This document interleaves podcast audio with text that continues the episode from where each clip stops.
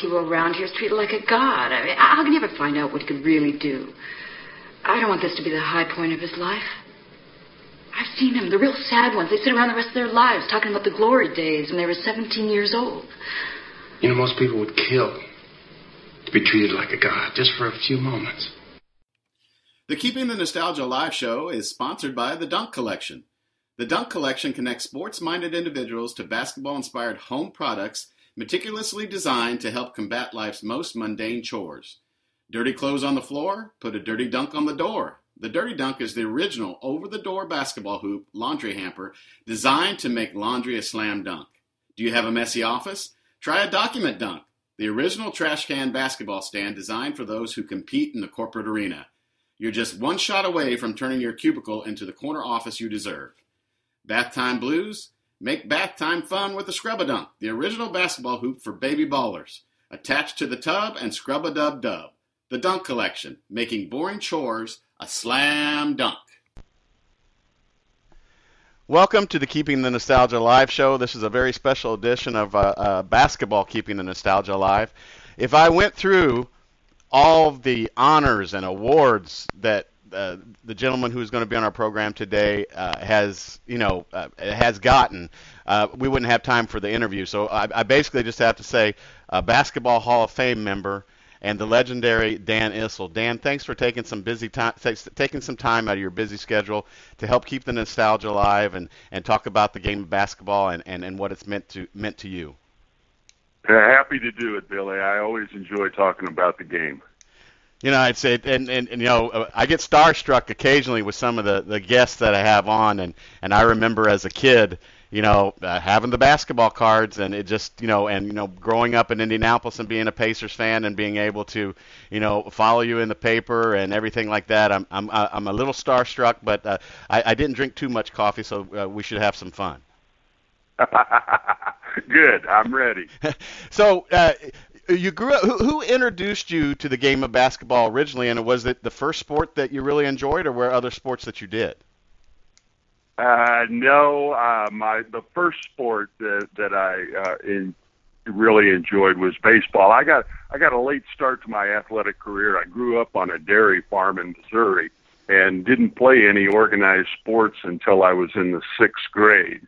Uh, and baseball was my favorite. Uh, by that time, we had moved to uh, a suburb of Chicago. I became a huge Cubs fan and I grew up thinking I was going to replace Ernie Banks as the shortstop for the Chicago Cubs. And uh, uh, it wasn't uh, until I was in high school and began to grow.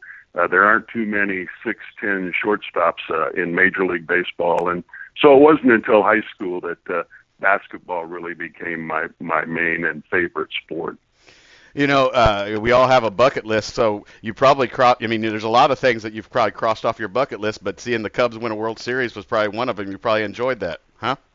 I, I, I enjoyed it immensely. The, to, uh, long suffering and Cub fan seems to go together, uh, but uh, uh, all of the years to see them uh, win uh, the championship uh, last year uh, made all of those years of suffering worth it for sure. I didn't know if I'd ever see it, but uh, uh, it, it was it was a great experience. At, at what point did you think you did you know that you were going to be better at basketball than baseball? Uh, probably, uh, I, I, I was blessed uh, before my junior year. My high school, Batavia High School, hired uh, a new basketball coach, Don Vandersnick, who had been very successful uh, downstate Illinois, um, uh, had had uh, uh, very good teams and very good players. And before my junior year, he was hired as the head coach of Batavia, and uh, really took a great interest in me. I'd, I'd come in before school and and uh, shoot free throws, and and he'd keep me after practice, and uh, so it was that that junior year uh, of high school that uh, that that I started my talents uh, started to improve, and uh, it looked like I might uh, might have a future playing the game of basketball. You know, I always say that everybody that I interviewed, I have kind of like six degrees of separation, and my family, my my six degree of separation from you was my family was originally from uh, Berea, Kentucky, and of course, of course, they moved to Indiana, and you and you know all about what it, basketball is like, especially high school basketball is in the state of Indiana. What was high school basketball like in the state of Illinois? Give the listeners a kind of an idea of, you know, was it a one class system at that time? Were you guys in divisions? How did that work out? No, no, it was a, it was a one class system at that time, and I don't know if you could put Illinois high school basketball on a level with Indiana, but uh, but it's not not far off. Uh, and and not only was it just one class, but in the state tournament they made all of the smaller schools uh, play in a district tournament. Uh, and then once you got to the regionals, once most of those small schools were eliminated in the district tournaments, uh, uh, then then the bigger schools joined in in the regionals, which was totally unfair to the to the smaller schools. And uh, both my junior and senior year, uh, Batavia was the last district team to be eliminated in the state tournament. So uh, we we had a pretty good team, but uh, you know there were only about 400 people in our high school, and and uh, once we got to the regional and then the sectional, I mean we were playing teams in the Chicago area that had 2,500, 3,000 students in them. So uh, uh, for for a little small school, we had a, we had a pretty good basketball team. Uh, did you uh, brothers and sisters? Did you have a basketball hoop hanging out on the garage? Yeah, um, we we had one. My my sister never played. My uh, younger brother uh, was was pretty good in high school, uh, and uh, made went to the University of Missouri and made the freshman team uh, as as a walk on. Uh, but that those that that was the days of the uh, Vietnam draft where you know they they picked your birthdays out of a hat. And if your birthday came up uh, in the hundreds you were almost assured to go to Vietnam. And uh, my brother's number came up 327 and so uh, he wasn't a very good student so that was the end of college for him when he knew he wouldn't have to go to uh, to the army and so uh, I, I was really the only uh, the only player uh, after that that that went on to college and played. Now you said you grew up on a dairy farm.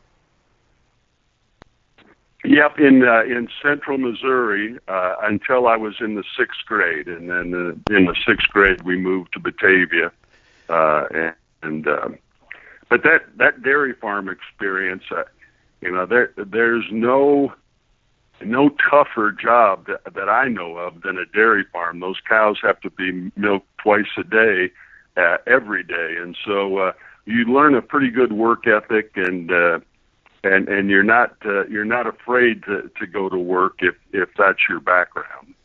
Now, in your opinion, uh, did Billy Keller milk the cow the right way at that halftime game one time that he did in the ABA? I don't know. I never I never learned how to hand milk a cow. We we were fortunate that we had uh we had the machines. We had the surge milkers. So uh I, I I'm not sure I even though I grew up on a dairy farm, I I'm not sure I could milk a cow by hand. Uh, uh, Dan, what you know, it, it was totally different ball game back then. What was you know no AAU, and what was the recruiting process like for you? And do you remember your first couple people that were interested? Uh, yeah, um, it, it would. It, it, it, in those days, it would start out receiving a letter. Uh, you would get a letter from a college uh, saying that you know they knew you played basketball, and and most of the time there was like a one or two page sheet that you filled out, and uh, and and then. Uh, uh, so that that started uh, my my junior year. I remember the very first uh, letter I got was from the University of uh, of Wisconsin, uh, and I received uh, I received letters from a, probably about a hundred. My dad kept all those letters in a shoebox for years and years and years, but I I received inquiries from probably about a hundred colleges, and then um, uh, my after my senior year season was over, uh, you know I I chose four or five schools that uh, I was most interested in. Made made recruiting trips uh, uh, to those schools and uh, and wound up uh, signing with the University of Kentucky. And, and did did uh, Coach Rupp come and watch you play while you were in high school, or was you know he was like a bigger than life figure at that point in time, right? Yeah, yeah. By by then, uh, Coach Rupp uh, wasn't doing much recruiting. I I think my my senior year in high school, to my knowledge, the only the only high school player that he went uh, and and actually saw play and recruited in person was Rick Mount uh, at Lebanon High School in Indiana. But uh, uh, certainly met Coach Rupp. Uh, Joe Hall, who would later become the head coach at Kentucky, was the top recruiter then. And uh, but uh, yes, I met met Coach Rupp on my recruiting trip uh, to to Kentucky. But uh, he he he didn't come to Batavia to see me play in person. Um, did so? I, I'm assuming that just be, the year before you went to Kentucky, you watched the '66 against uh, Texas Western and Kentucky, right? Uh, I I sure did, and uh, of course, uh, my my best friend to to this day is Louis Dampier, who I I played with. He was a senior at Kentucky uh, when I was a freshman, and uh, of course, uh, he was involved in that Texas Western game uh, along with Pat Riley, uh, and um, then I played with Louis uh, with the Colonels for for a number of years, but. Uh, uh, yeah, if you remember, Kentucky was a huge favorite in that game, and everybody thought Coach Rupp would win a, another national championship, but Texas Western put it on him that night. And had you already made your decision? Had you already signed uh, to go to uh, uh, to be a Wildcat before that game? No, okay. no. It was uh, it, it was um, in fact. Um, there there weren't any restrictions on the number of scholarships you could give then, and uh, the year ahead of me, uh, they they had a smaller class uh, that uh, wound up shrinking to just one player. Phil Argento was the only scholarship player in the year ahead of me at Kentucky, and so uh, Kentucky signed 12, if you can believe that, 12 uh, players to scholarships that year. I think there were like six six high school All Americans and nine first team All State players. They had the best player from Kentucky, obviously, uh, the best player from Ohio, the best player from Tennessee, the best player from Alabama, uh, and uh, I was the last and twelfth person to to sign my uh, my scholarship offer. So um, it was uh, it was the beginning of summer before I signed to go to Kentucky. Uh, Dan, what would have been the close? What if you would not have worn a Wildcat uniform? What uniform would you have probably worn?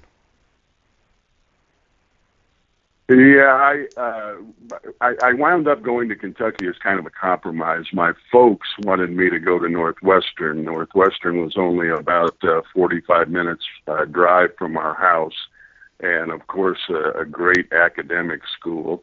And I wanted to go to the University of Wisconsin, and uh, uh, went back and forth. And in those days, they had a conference letter of intent as well as a national letter. So I actually signed a Big Ten letter of intent to go to Wisconsin, uh, and then uh, and then changed my mind and and wound up signing the national letter with with Kentucky. So if I, if I hadn't gone to UK, it, it probably I probably would have been a a Badger. I just can't see that. no, it it worked out pretty well the way uh, yes, the way it did. It happened. Um, so you know, at, at, that point in time, freshmen couldn't play. Were you you nervous when you got onto campus? Did you feel like you made the right decision? And tell us about that freshman year. And yeah, and, and, I, I, I I felt. Uh,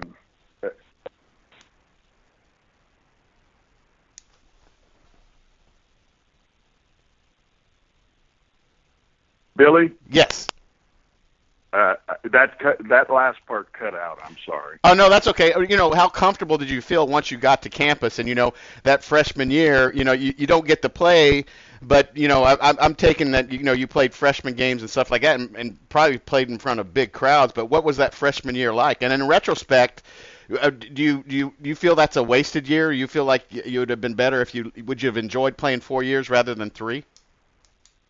Well, oh yeah, I would have enjoyed playing four years instead of three. But I I think you know you you referenced it earlier. No AAU.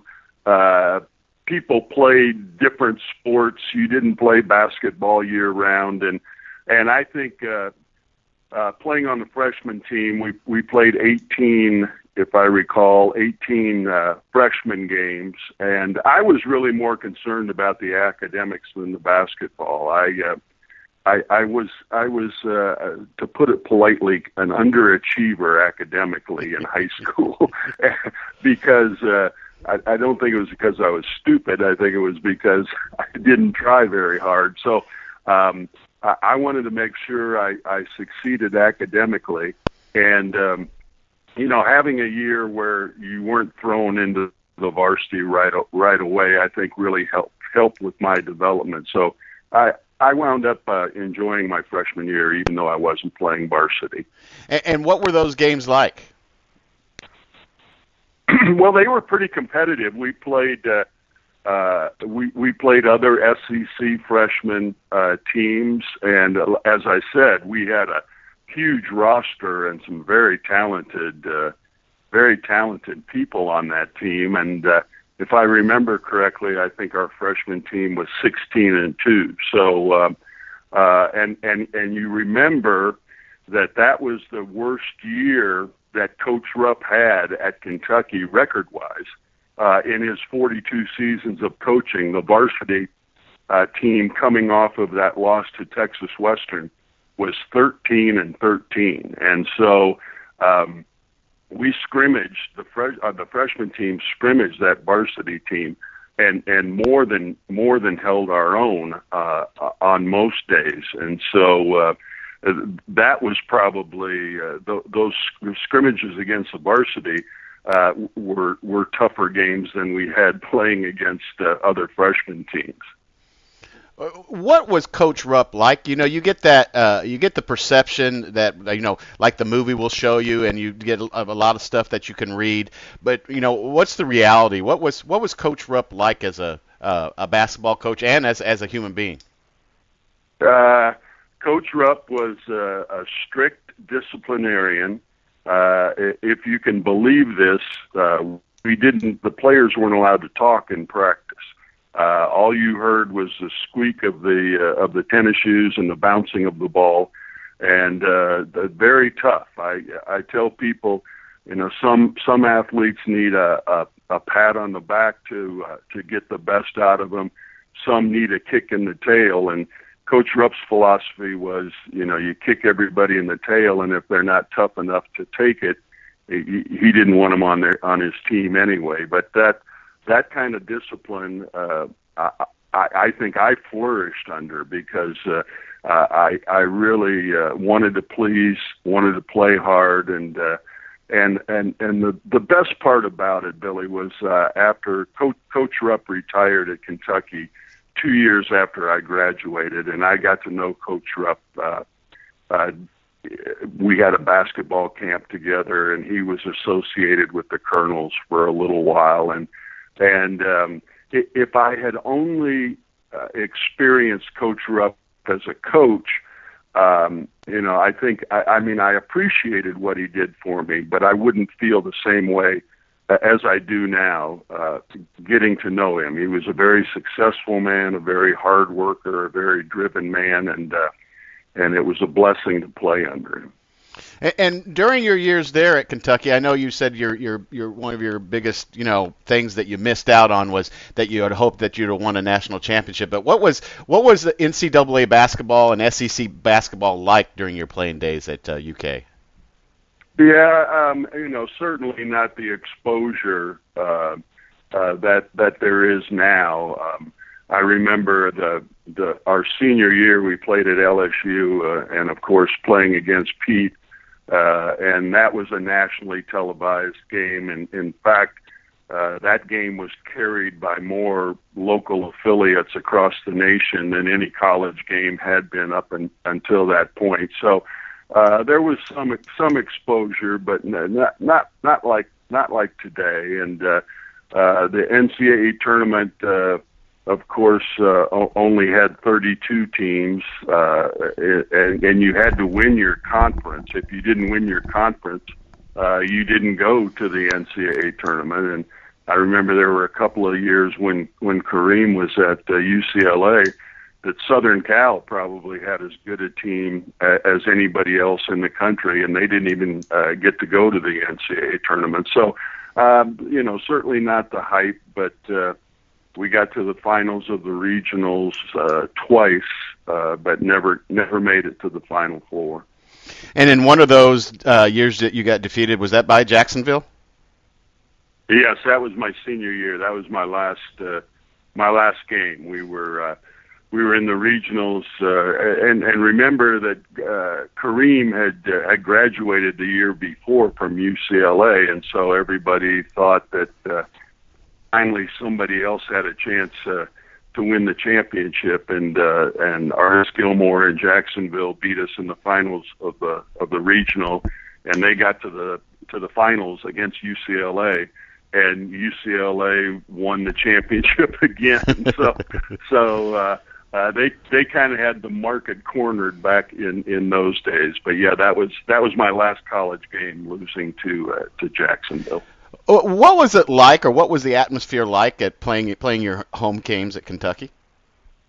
Uh, it was crazy. It uh, you know, we we played at Memorial Coliseum, which only held uh, twelve thousand five hundred, and uh, uh, you know, I I knew guys who who uh, volunteered to sell cokes uh, in the arena just to get in to see the games. It was a it was an almost impossible ticket to uh, to get in a in a great atmosphere. I you know I I uh, I I know there are some rabid sports fans. Uh, we have uh, Bronco fans here in in Denver and in Colorado are are uh, crazy for their football team, but there is no fan base, none that uh, is uh, as rabid as the UK basketball fans, and so it it was a great experience playing there. I tell people I was blessed to play 15 years of professional basketball, but uh,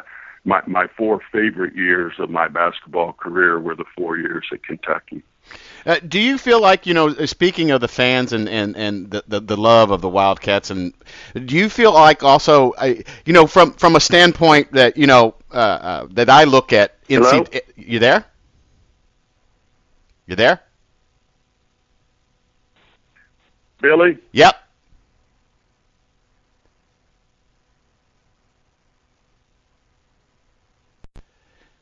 Okay, so you know, from looking at all the NCAA teams, it looks like you guys have a big, you like are one huge family, no matter what year you played at Kentucky. Do you do you feel that way?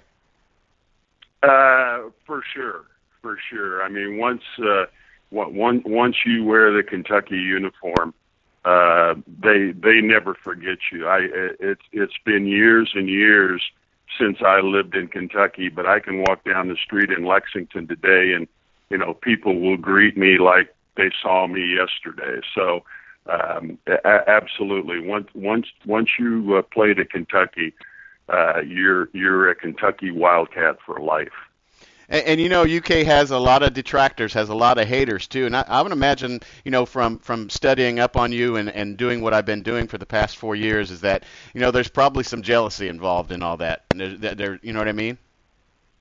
Yeah, I, I I think you're exactly right. You know, I I don't particularly like this uh, one and done. Uh, I think that uh, uh, you know, as I said, college playing basketball in college is great, and I'd love to see every young man uh, get to experience that. But I understand the financial situations uh, that a lot of these players are in, and so uh, you know, Coach Cal is just playing by the by the rules. But uh, uh, you know, you're you're right. When you uh, when you have a successful program for years and years, like Kentucky has had, there is going to be some jealousy. Uh, did you have a favorite place to go and play in the SEC where you felt like you know you just you know the the the, the basket was just a, you know the ocean? well, I I had a few nights like that. I uh, I, I remember a, a game that I had my senior year uh, at Ole Miss uh, that I uh, I set the uh, the school uh, individual game and career scoring record, and uh, uh, the, the the hoop looked pretty good, pretty big that night. And and when you would travel to your uh, uh opponents in the SEC, where uh, did you? I mean, were they were, their fan base was probably pretty rough on you guys? Yeah, for for sure, and uh, some of those uh, SEC schools still had very small gyms that only held uh, five or six thousand, and uh, of course, uh, you know, everybody that was that was everybody's uh, Super Bowl when uh, when the Kentucky basketball team came to town, and uh, uh, you know, even places where nobody would show up uh, for a, for a regular season game when when Kentucky visited uh, the stands were always packed. So, uh, you know, but that was that was fun. That was a that was a challenge. You, uh, I, I always enjoyed having that target on my back, and uh, and when we beat them, it was even better. Was there any way? Did you, you know, uh, you know, playing basketball both in college and of course in pro, you have like a, a a, a public persona or you know you have to you have to be a little outgoing. Did you have to pump yourself up for college and pro games or or what did pump you up or were you just ready to go when that the ball went up in the air for tip off? Yeah, I was mostly I was mostly ready to go. I mean, uh, you know, some some nights were good and uh, and some some nights weren't so good, but uh, I I I think I always gave an effort. I I don't remember uh, uh, taking any games off. Um, and uh, and so you know it wasn't uh, just it was the thrill of the competition. Uh, you know, uh, getting the chance to go out and and beat uh, and beat the other team. Uh, that was what really uh, what really drove you uh, if you were a competitive player. I mean, I know you got the nickname Horse because you only missed 24 games in your professional basketball career. Did you miss any games at Kentucky? Uh, no, no, I didn't. Uh, didn't miss any at Kentucky, and uh, uh, d- don't remember missing any in in high school either. But uh, you know, I I was fortunate that I. Uh, I, I I I tell people, Billy, I didn't run fast enough or jump high enough to get hurt. So, uh, uh, you know, one of one one of the records I'm most proud of is that in in 15 years of uh, of professional basketball, I only missed 24 games and and, and never missed consecutive games. So um, I'm pretty proud of that record. Um, so you're you're getting toward the end of your senior year. Do you do you have an idea or clue what's getting ready to happen to you, uh, professional basketball wise, and and how and take us through that journey of of, of getting to the Kentucky Colonels? Yeah. Um, uh, you know, we we certainly checked with uh, with NBA teams that uh, that had some of the higher picks, and uh, I was actually drafted by the Dallas Chaparrals in the ABA, uh, a team that uh, would eventually become the San Antonio Spurs. And um, you know, when they contacted me, I told them I I had no interest in playing for for Dallas. If I was going to go to the ABA, the only team I would consider was Kentucky, and uh, miraculously, about a week later, the Colonels made a deal for for my uh, my draft rights, and uh, uh, and and once once the Colonels had my draft rights, they were always a pretty solid franchise, had good ownership and good backing, and and as I said, my dear friend Louis Dampier was there, and and when we saw that the money was going to be, you know, pretty much the same, I made the decision to sign with the Colonels before the uh, NBA even had their draft. So, uh, and and you know, I had uh, I had married a, a, a Lexington girl and uh, and had fallen in love with the state, and so going down the road to Louisville and playing with the Colonels was really just an extension of my college career. And also, if, I, if I'm not mistaken, weren't the Colonels one of the few ABA teams that didn't move or didn't change their name during the yeah, whole during yeah, the whole ABA? Yeah, yeah. The the uh, the uh, Colonels and the Pacers were were the two most solid franchises in the in the uh, ABA, and uh, you know I I I was always disappointed that. Uh, the Colonels weren't one of the teams uh, to go into the NBA at, at the time of the merger, but of course, uh, you know that was a, a very uh, tough financial uh, decision to be made, and so um, uh, you know I can understand why John Y. Brown, the owner of the Colonels, decided not to go. But uh, you know that team that we had in Kentucky with uh, Louis Dampier and Artis Gilmore that won the ABA championship in 1975, I'd I'd put that team up against anybody. Uh, we were coached by Hubie Brown, and so that's. Uh, Four Hall of Famers uh, on the same team at the same time. I don't know how many how how many professional teams can can claim that. And I think Hubie Brown will probably outlive us all.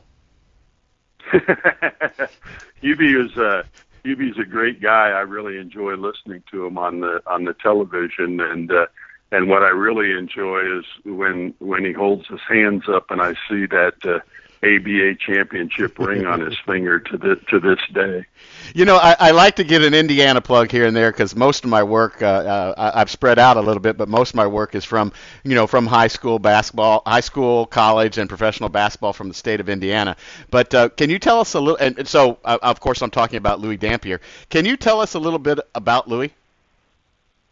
Uh, Louis is the most humble um, man that that I know. Uh, Louis d- will will never speak in in person. In fact, I thought he was going to have a heart attack the night that he had to uh, give his Hall of Fame induction speech. But uh, uh, he doesn't enjoy doing interviews. He's uh, he's almost a, a, a recluse, but uh, but he is uh, uh, probably the best shooter uh, of the basketball that that that I've ever seen. I mean, he uh, if they had had a three point line when he was at Kentucky, he'd be the all time leading scorer there, and. uh he, he's a, a great guy, but the the most uh, unassuming man you ever met. Now I'm assuming. Now I'm understanding why he never returns my phone calls. he doesn't he doesn't return anybody's phone calls. I found out, and I I'm, I I can't reveal how, but I found out about two weeks before they announced it that Louis had been elected to the Hall of Fame, and uh, I I talked it over with Sherry, my wife, and I said, should I let him know so that he's he he he he he uh, he's prepared for it, or should I let him let it be a surprise? And so I didn't tell him. Well, he he would not answer the phone from the Hall of Fame because he didn't recognize the number on his caller ID, and so they when when they they finally had to announce it. And they had ne- they hadn't contacted Louis uh, because Louis wouldn't answer the phone to let him know and Louis found out when his son called him and and said, "Dad, I just heard you've been elected to the Hall of Fame. So don't feel bad, Billy. He doesn't answer the phone for too many people. That's for sure." Dan, what was it like when once you you know you took that court for the first practice in the ABA? Was it was your head kind of spinning? How different was it from you know uh, you know four years at Kentucky, Adolph Rupp? Did did you think uh, this is going to work out? How how did that? What was your mindset during that process? Well, I'll tell you the very first uh, the very first preseason game uh, that we had, we we made a trip uh, here to Colorado, and we played uh, the Denver Rockets. At that point, they hadn't changed their name yet to the Nuggets. We played them in a, an exhibition game in Pueblo, and uh, the the Rockets had a pretty good player by the name of Spencer Haywood. And I think Spencer that in that exhibition game uh, gave me about 32 points and about 20 rebounds. And all the way back, which is about a two and a half hour bus ride, all the way back to Denver after that game, I was sitting in that bus thinking, "Man, what have I what, what have I done here?" I I wasn't too after that first exhibition game. I wasn't too uh, too thrilled about my performance and uh, and didn't know if I would be able to to uh, be successful in professional basketball or not. Now, during that first couple of years, of course, I think your first year you were uh, rookie of the year, but tied with uh, I think Charlie Scott of the Squires. Right. Um, and did you, did, as the season progressed, that rookie year, did you did you feel like you'd made the right decision to go with the ABA? absolutely, absolutely. We uh, we that that first year we were uh, uh, coached by Frank Ramsey, uh, who uh, of course is a UK alum and and made the sixth man uh, famous when he played for the Boston Celtics. And and Frank's whole philosophy was building to the playoffs. And even though our regular season record that year was was just 44 and 40 uh, we got to the seventh game of the of the ABA championship uh, and and lost to uh, the Utah Stars. And uh, um, you know, as as the season went along, I got more and more comfortable and uh, uh, and and was was confident that I had made the right decision in signing with the Colonels. Uh, were you guys? Uh, um, I mean, once again, this is another perception and reality. Um, uh, was there some anger management issues in the ABA with you guys? well, well, it was uh, it, it was kind of like hockey. Uh, you know, the, the the you didn't have a real good ABA uh, basketball game unless you had a fight or two during the uh, uh, d- during the course of the game. So uh, yeah, it it would get pretty physical, and uh, you know, guys weren't making much money, and they were fighting for a job, and and so that uh, that manifested itself in uh, in some physical play at at some time. But yeah, there were there were quite a few uh, tussles, should we say, uh, in the ABA. Uh, was your favorite season in the ABA, of course, in the 1975 championship season? Absolutely. You know, I, as I said, that that team with Artis and Louis and uh, and and the rest of the players, I I think we we had uh, as as good a team as there was in in professional basketball for for two or three years there, and only one one ABA championship, and of course um, uh, the the road to the ABA championship ran through Indianapolis so most most years, but uh, we we finally beat the Pacers uh, in that championship series in 1975, and it. Uh, Uh, it, it was a great season. It was, uh, you know, that's that's still in the game of basketball. That's my my biggest accomplishment is uh, is winning that winning that championship. And did, uh, was there? Did you have a favorite place to go, or did you think that uh, any one of those ABA, te- ABA teams, like the Pacers, was there one particular team that really had a, a, a really strong following and had very knowledgeable fans? Would you say it was the Pacers? Oh, absolutely. A- absolutely, that was uh, that was a great rivalry, and and then you know as the ABA dwindled down, uh, eventually to only seven teams, you know it seemed like we were playing the the Pacers every other week, and we'd take a bus to Indianapolis or they'd they'd come to Louisville. But uh, yeah, that was a great rivalry uh, because we always had uh, both teams always had pretty good uh, pretty good basketball teams and and pretty good coaches and. Uh, and outstanding fan base. You know, in both the ABA and the NBA, uh, uh, who did you like?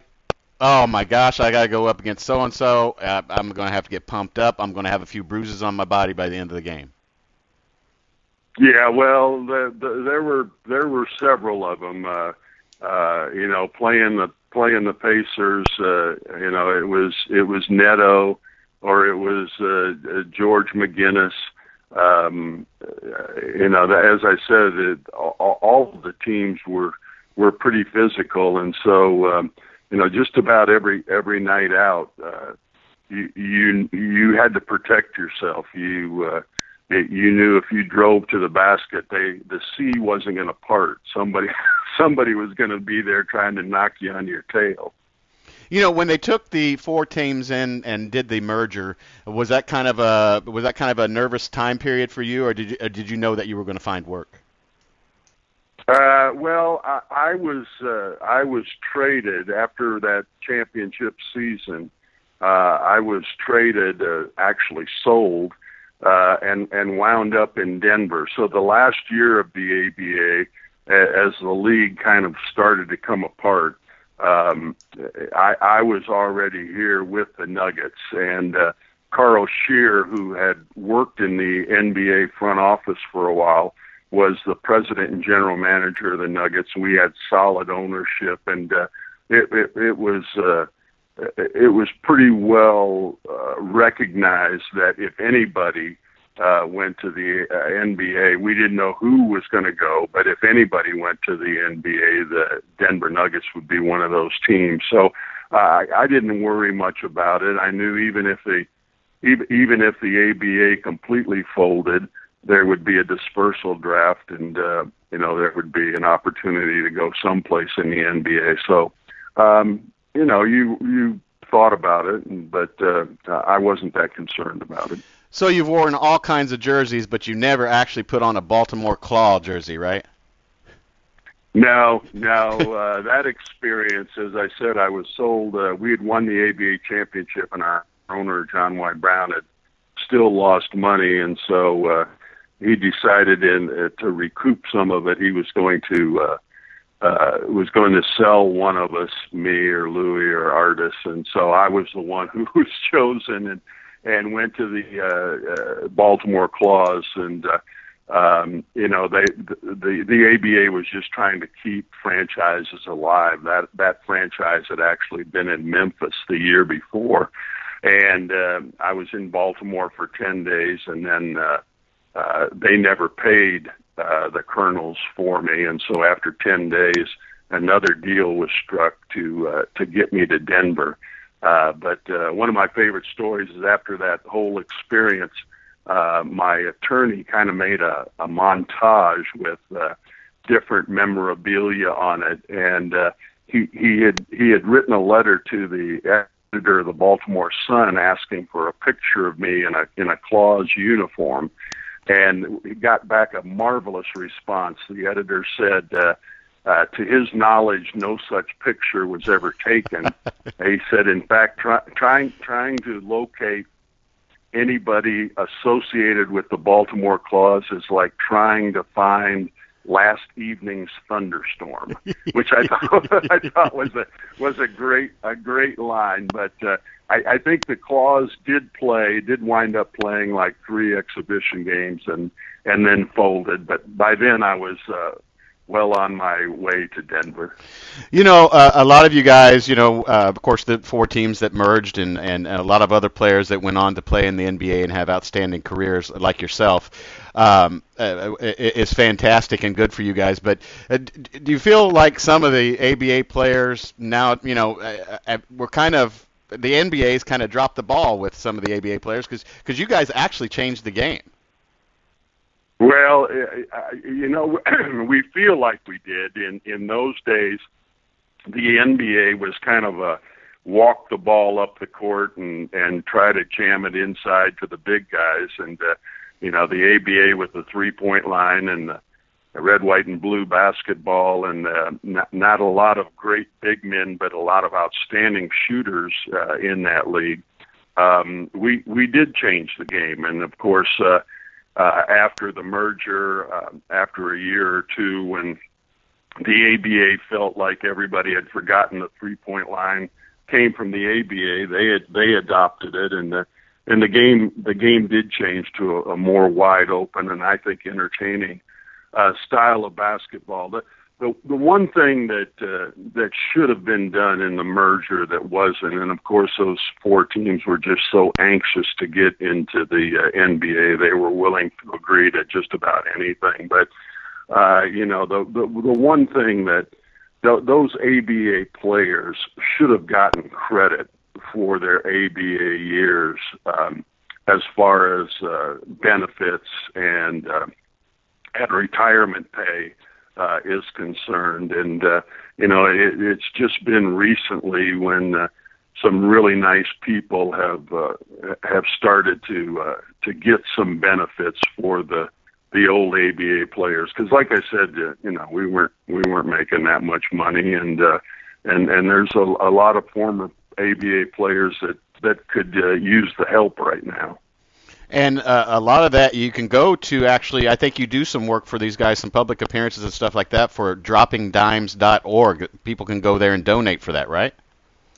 Yeah, and uh, and uh, you know they uh, there's been a number of uh, of ABA players that are uh, on the board and. Uh, and uh, and, and it's doing uh, dropping dimes is doing great work. We've uh, we've helped out a couple of former colonels, and uh, and uh, I know of people uh, that that played that uh, have, have gotten some benefit and uh, and some retirement pay. Uh, so um, yeah, we're we're doing the uh, trying to do as as much as we can but we could we could always use more help. I know they do a really good job at droppingdimes.org and um, um, Scott Tarter and the gang there. I, I you know, and and you a, a, lot of the guys that were in the ABA, of course, you went on to the NBA. You know, uh, are proud are proud proud players and don't want a handout, but you know they need to be taken care of, in my opinion.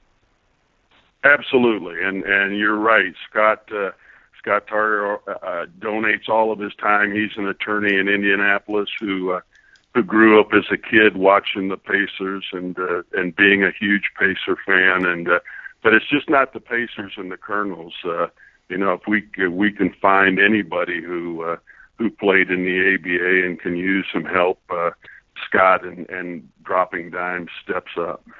You know, uh, I I think I've learned a lot from uh, Gregg Popovich and Bobby Knight and and their uh, attitudes toward the media and and you know if you, you get one dumb question and, and I'm going to ask you one dumb question. Uh, when did the front two teeth move? well, it, there's actually three of them. Okay. And uh, it, that happened in the eighth grade. Uh, I. I, I I was the first day of gym class. Somebody had waxed in the uh, during the summer. They had waxed the gym floor, and the first day of eighth grade, I was in gym class running laps, and I slipped in the corner and fell. And the first thing that hit the floor were my three front teeth, and uh, you know I I, I had. Uh, I, I, I had Dennis say, you know, we can replace them, but you know, if you're playing basketball, they'll probably just get knocked out again. So I I played uh, I played without my my three front teeth. Uh, I think some people thought, you know, I, I went through my entire life with with my front teeth missing. I actually actually had a plate that I that I wore off of the court, but uh, um, uh, you know, it, it never seemed to bother me. And I, I've got to tell you a funny story, Billy. My my seven year old grandson just lost his two front teeth, and my son took a picture of him smiling and holding a picture of me uh, smiling in a basketball uniform with with no front teeth. So I I thought that was pretty cool. That's awesome. I'm glad I didn't get hung up on too. So that was that was a good question. I'm going to put that in my feather in my cap on that one. so so you know you're getting toward the you, know, you have a, an outstanding career. I mean yeah, I mean you're in the basketball Hall of Fame. You have an outstanding career. At what point did you think, wow, man? And and what goes through a player's mind when it's like, you know, it's it's it's time to hang up the sneakers. What happens for you to start even thinking about it's time to hang up the sneakers? Yeah, I I think um uh what happened was the, the the last year I was in the last year of my deal, and uh, and physically I probably could have played another year or two, but it was the mental grind that that finally uh, started to get to me. I can remember times that last year when I would be driving to the arena, you know, thinking, well, you know, what are you doing? Do you really want to do this again? And so, um, you know, I didn't, I didn't want to play if, if my, if I wasn't totally committed to it and my heart wasn't in it, uh, I I didn't you know and and I lost that competitive spirit a little bit. I didn't want to be involved in the game anymore, and so uh, you know that's when that's when I decided that uh, 15 years of professional basketball was enough. You, you know, there's, you know, both in the ABA and NBA, you know, we talk about, you know, especially in the ABA, we talk about, you know, the anger management issues and so on and so forth. But I'm assuming that you created some great relationships, and and do a lot of you guys have a great sense of humor? Oh yeah, for for sure, and. uh you know, I, I, I go back. Uh, I, I, I have a closer relationship. It's funny, uh, even though it's farther back. I, I have a closer relationship with my ABA uh, teammates and friends, and uh, you know, we we most of us go back for the uh, Hall of Fame induction uh, every year, and and run into each other at uh, a golf tournament uh, from time to time, and so you know, I still see Louis and Artis two or three times a year, and uh, um, and you know we tell lies about how good we were. And uh, when when we go back to the Hall of Fame, you know, we see Julius and uh, David Thompson, and uh, so it's uh, yeah, it's a lot of fun to get together, and uh, uh, you know, we forget about all the bad times and only remember the great times. Um, Dan, what? How, how, did you keep your feet on the ground, especially you know going to Kentucky, being there, and then going, and then your your career in the ABA and the NBA? How difficult it? Because you know you you see it happen to NBA players today, left and right, that they, they get in some kind of trouble. So how difficult was it, and and what was kind of your focus in in in maintaining um, uh, the career that you had? Uh, I, I think Billy, it goes back to my uh, my Christian background, my Christian beliefs. Uh, there's a uh, there's a verse in the Bible that says, uh, uh, "He who exalts himself will be humbled, and he who humbles himself will be exalted." And so I I never got too carried away with myself or with with my accomplishments. Uh, uh, you know, because um, uh, I, I knew that could turn around at, at at at any minute, and so that that's uh, that that's how I how I dealt with that situation. Um, uh, do you think another number eight seed will beat another number one seed in the NBA playoffs? Yeah, yeah, I, th- I think it could happen. I think it, it'll be uh, uh, it'll be tougher now that it's a seven game series uh, as opposed to a uh, uh, to a five game series when we did it. Um, I, I think it could happen. Um, you know, Chicago with a break here or there could have beaten uh, Boston this year. So uh, it, it's not easy, and, and it's not going to happen a lot, but it'll probably happen again. Uh, what do you think of the state of college basketball and the state of the NBA today? Um, I, I it, it's a little too individual for me. Uh, you know, the game of basketball was meant to be a team sport, and uh, you know, I think that uh, a couple of things uh, with the AAU situation. These young men have people around them telling them how great they are from the time they're 11 and 12 years old, and and I think the NBA has has made a uh, a decision to rather than promote teams to promote individuals, and so the the game has gotten to be uh, a lot more in, individual uh, focused than team focused, and and so you know I I don't particularly enjoy that, but uh, I, I I do enjoy watching it because these kids today are so physically talented uh, I mean, it's unbelievable uh, the the things they can do, the way they can run and jump.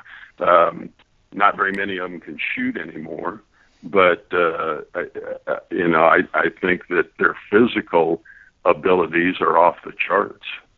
You know, you said that you, one of your favorite times and one of your most important times was winning that ABA championship in '75. But yeah, tell us a little bit. Uh, when did you get that phone call that you were going to be inducted into the Hall of Fame, and, and what did that mean to you? And, and did you kind of look back after you got that call, or what was your thought process? Uh, funny story. I, uh, I I was not elected my first year. My first year of eligibility, I wasn't elected. My second year of eligibility, uh, there were a couple of pretty good players who were eligible for the first time. One was Doc, Dr. J, and the other one was Bill Walton. And so I get a call from um, from uh, the uh, Clippers, and they said, "Now we're we're going to be in town. We've got a game with the Nuggets." And I, I was at that time doing the uh, the color uh, on the TV games uh, for the Nuggets, and uh, and they said. Uh, Bill Walton is to, who was the color man for the Clippers, he said Bill's to go to New York for the uh, Hall of Fame announcement. And would you be interested in doing the game um, for the Clipper station? And so I said, sure. I was disappointed because, you know, I, again, I hadn't been elected to the Hall of Fame because Walton was going to the announcement and I hadn't heard anything from anybody. So I did the Clipper game and the next morning, I was uh, at home, and the phone rang, and they said uh, it was the Hall of Fame, and they were happy to announce that I had been elected. And you know, I I I was completely caught off guard, and I said, "Well, you know, thank you. That's terrific. I appreciate that." I said, "Can I ask you one question?" I said, "How did Bill Walton know that he was going to be elected to the Hall of Fame?" But you're just telling me now. And they said, Oh, we didn't tell Walton he was elected. He just assumed he was elected and came to the announcement. but so so, uh, so I was uh, I was certainly prepared that I hadn't been elected, uh, but that was uh, that was a great class uh, uh, uh, to the Hall of Fame. And the thing I'm I'm really proud of is that uh, Julius and I that year, 1993 Julius and I were the uh, first players elected to the Hall of Fame who had uh, began our careers in the ABA. So um, that that was uh, that was a particularly happy moment. I, I would I would have said that I was brought up with manners, but the first time that I met Dr. J was in 1983 at Indiana Pacers 76ers game, and and I remember asking him for his autograph, but he was talking to another player, and I just remember him looking at me and going, uh, "Look, young man, you need to have some manners. Wait till I'm done talking, and I'll give you an autograph." What was Dr. J like? The J's the best. He is he is terrific. He was. Uh, I, I don't think the NBA uh, fans really saw Doc at his best. I mean, uh, they saw a great player when he got to Philadelphia, but the things that he did the first two or three years he was in the ABA were just uh, just off off of the charts. And uh, as great a player as he was, he's even a better a better human being. I I, I uh, my kids, uh, I have two children, a, a boy and a girl and in 1993, we have a, we had a picture taken of Doc and I, and my two children, and both of my children to this day have that picture uh, displayed in their homes. And uh, I mean, they were. He's just a terrific, terrific man. Uh, Dan, what's life after basketball? Uh, well, well, right now we uh, spend most of our weekends going to. We have five grandchildren, uh, fourteen down to two. So we spend our weekends uh, uh, at baseball games and soccer games and volleyball games. Uh, during the week, uh, I work uh, and and part owner of a company that uh, disposes water uh, from oil and gas wells, and so um, still still staying busy, but. Uh, uh, mostly enjoying my family and uh, go to a Nuggets game from time to time, mostly when my grandkids want to go see somebody uh, play. But uh, uh, life is good. Uh, will you be attending the 50th uh, anniversary of the ABA? Uh, it, it, it's going to be a great celebration. Uh, I know that same uh, Dropping Dimes organization is working on it, Scott Tarter and and those people, and uh, I'm really looking forward to that. That's going to be a great celebration of the ABA. Uh, Dan Issel, you don't know how excited I was to chat with you. I, I hope I uh, asked some pretty good questions, but uh, I thank you so much for your time. We ran a little bit long, but uh, I appreciate it. I'm, I'm sure everyone is going to enjoy. It uh, it was a pleasure. I always love uh, talking about the game and uh, enjoy talking with you, Billy. Thank you very much.